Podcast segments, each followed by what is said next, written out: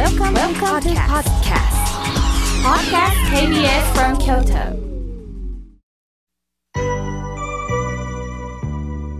さあ、ここからは皆様方から多くのメッセージをいただきましたので紹介させていただきます。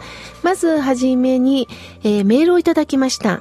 えー、ラジオネーム、今日大好きさんよりいただきました。ありがとうございます。妙慶さん、毎週、河村妙慶の心が笑顔になるラジオ、法話を聞かせていただいております。ありがとうございます。大きな声で笑顔で笑うということは、脳活につながります。家内と鳥羽で一泊して、翌日は以前ラジオで浅田会長が菓子博のことを紹介されていましたので、三重県営さんアリーナに行きました。家内とマイカーで出かけました。広い会場でした。井村屋さんのブースにも行けました。連休中でしたけど、どの駐車場も満車で、でも私は新商車ですので、思いやり駐車場に駐車することができましたとのことです。きっと車の中でもわーっと笑いながら運転なさってたんでしょうね。そしてラジオを聴いていただきまして、そして菓子博の方にも行ってくださったんですね。ありがとうございます。こうしてラジオを聞いて実際こういうことしたよというね、この反応をいただくのは、あの私たちスタッフともともの喜びにつながります。兄弟好きさん、ありがとうございました。これからもよろしくお願いします。続いての方です。福井市の春さん、ありがとうございます。先日、私は蓮如上人護衛道中が京都の東恩賀寺を出発したということを京都新聞の記事で、知りまして、福井新聞にも掲載されてたんです。私は最後の2日間、竹雄から福井別院、そして福井別院から吉崎御坊までを一緒に歩かせていただきました。いろんな方とお話をしながら、なんとカリフォルニアから来た方もいたんですよ。えー、京都へ今度は向けてご江戸中が続き、8日間。そのうち私は3日ほど参加できたらなと思っておりますとのことです。この護衛道中もね、え、結構毎年毎年ご参加の方が増えてるそうです。もちろん新聞でも紹介されますし、東恩返しのホームページでも紹介されております。さあ、そこで、蓮如上人とは一体どんな方だと思ってらっしゃる方もいるので、え少しご紹介させていただきます。えー、蓮如上人は、親鸞上人から8代目になる御門主です。室町時代に生きた浄土真宗の僧侶です。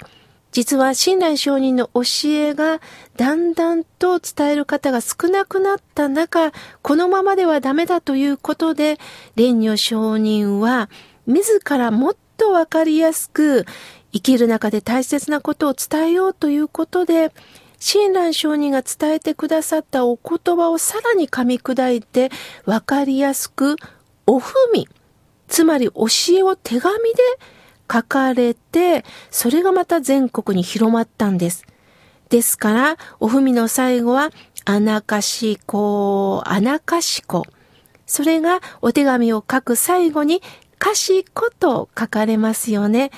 えレニョ上人のおふみの名残がそのまま生かされてるんですね。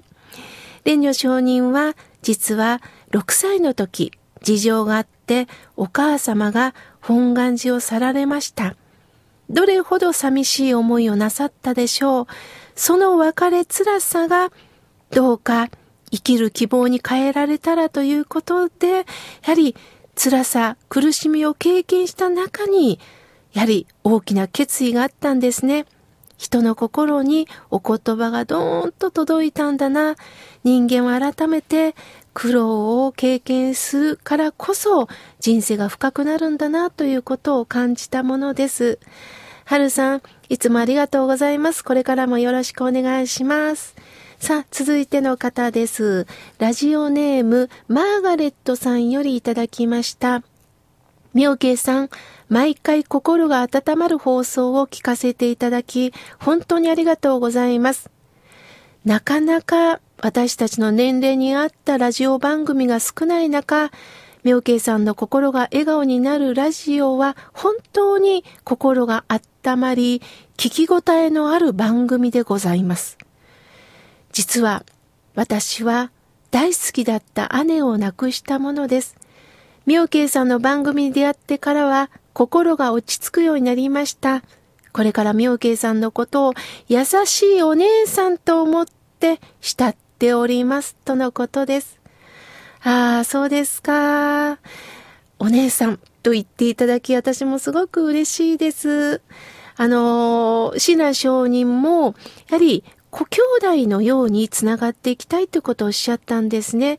ただ他人が他人に語ってるんじゃなくて血のつながった皆さん地球上は兄弟なんだという気持ちで私もね、あの、マガレットさんに伝えようと思ってます。そこで大好きだったお姉様を亡くされたということで金子大英先生のお言葉を送りたいと思います。金子大英先生は医薬単二章という中で花びらは散っても、花は散らない。形は滅びても、人は死なぬとおっしゃいました。花びらは散っても、花は散らない。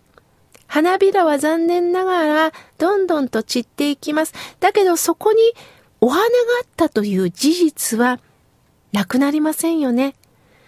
私たちはいつか死ななければならない。形は滅びるんだけど、その人は死んでません。マーガレットさんの中にお姉さんは生きてます。だから心の中でどんどんと出会ってください。お花を見てお姉ちゃん綺麗よ。美味しいものをいただきながら共にいただきましょう。必ず心の中に亡き人は生き続けてます。私もふと突然あの人に会いたいな、亡くなったあの人ともう一度お話ししたいと思うことは何度も何度もあります。だけど悲しみの中で、やはり沈んでいくんではなくって、悲しみを通じてその人と合唱の手のひらの中で出会っていくと、ほっと笑顔になります。マーガレットさん、これからも共にお念仏をいただきましょう。出会いを深めていきましょう。さあ、続いての方です。えー、なんと、えー、かわいいかわいい絵はがきなんですが、開けてびっくりです。妙慶さん、はじめまして。妙慶さんのラジオを大分県より聞きました。実は私は旅館を経営しております。